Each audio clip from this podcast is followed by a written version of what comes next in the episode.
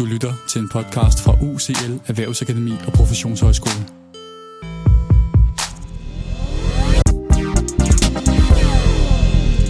Velkommen til Shortpods, programmet der giver dig en pædagogisk relevant teori eller metode på cirka 5 minutter. Lad os komme i gang.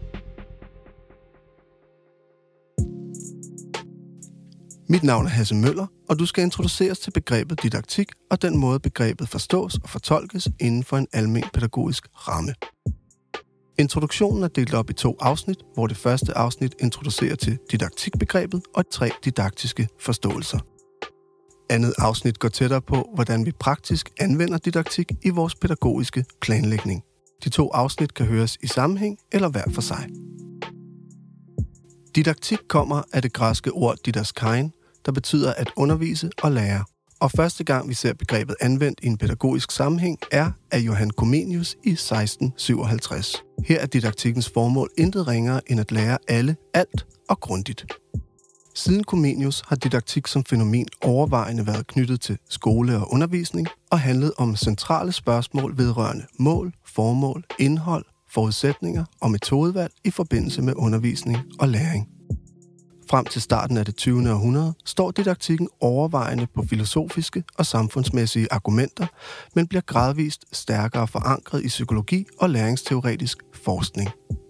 Vi skal helt frem til 1990'erne, før didaktikbegrebet bliver mere og mere almindeligt i eksempelvis dagtilbud, hvor den pædagogiske planlægning i højere grad bliver beskrevet som didaktik. Med denne bevægelse bliver didaktikbegrebet også tolket og diskuteret ud fra nogle bredere kategorier. Didaktik defineres ikke kun som noget, der omhandler undervisning og læring i en skolesammenhæng, men som noget, der handler om den intentionelle omsorg, opdragelse og undervisning. Det betyder, at vi praktiserer didaktik, når vi vil noget med nogen, ud fra en given pædagogisk målsætning. Inden vi går tættere på den almen pædagogiske forståelse af didaktik, skal vi se lidt nærmere på de grundlæggende forståelser af didaktik, som de sidste 100 år har formet udviklingen inden for området. Forståelserne kan siges på hver sin måde at pege ind i dele af det almen pædagogiske felt og giver et blik for, hvordan didaktik kan anvendes på forskellige måder og med forskellige formål. I præsentationen trækker jeg særligt på Stig Brostrøms udlægning af disse forståelser. Den første forståelse betegnes som en angelsaksisk læreplanstilgang. Det er en tradition, som er opstået og udviklet i særligt USA og Storbritannien, og har et overvejende fokus på at indfri de lokalt og nationalt nedsatte læreplaner inden for skole- og uddannelsesområdet. Det betyder, at læring og mål for læring er de centrale didaktiske kategorier, som guider og styrer den pædagogiske planlægning.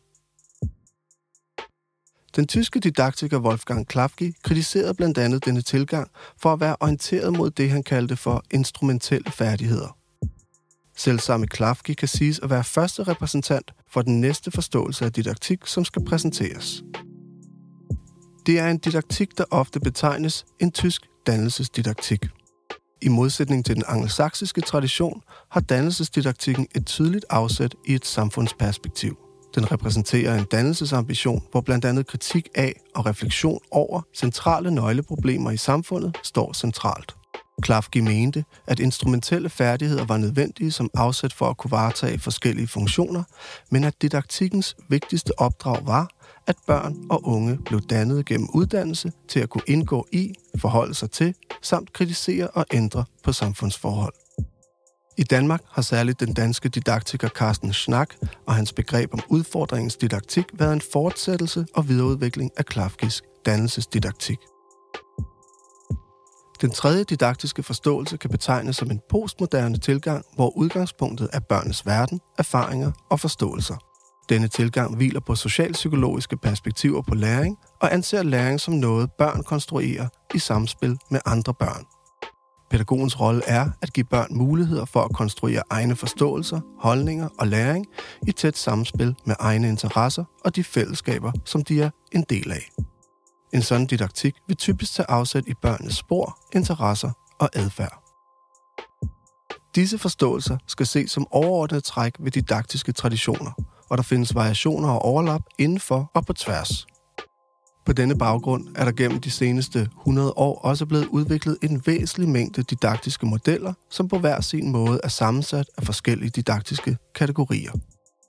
Kategorier betyder i denne sammenhæng delelementer af en didaktisk praksis, som kan indgå i pædagogens overvejelser og orientering. Den dannelsesteoretiske didaktik orienterer sig eksempelvis overordnet mod to didaktiske kategorier, henholdsvis indholdskategorien, altså hvad skal vi beskæftige os med, og formålskategorien, altså hvorfor skal vi det.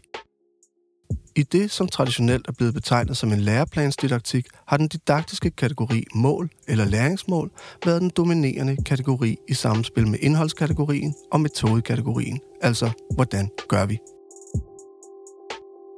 I takt med udvidelsen af didaktikbegrebet som et almindeligt pædagogisk begreb, ser vi modeller, som udfordrer og udvider de traditionelle didaktiske kategorier, såsom mål, formål, indhold, metode og evaluering.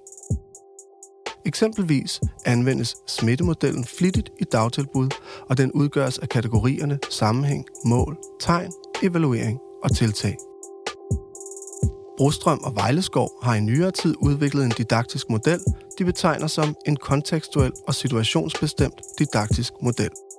Denne model introducerer blandt andet dokumentation, situationsanalyse og pædagogiske principper som didaktiske kategorier.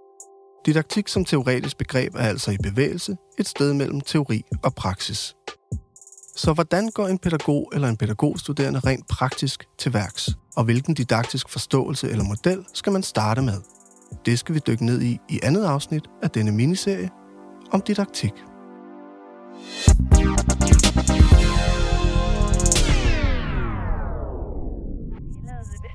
Forslag til videre læsning finder du i beskrivelsen til dagens program.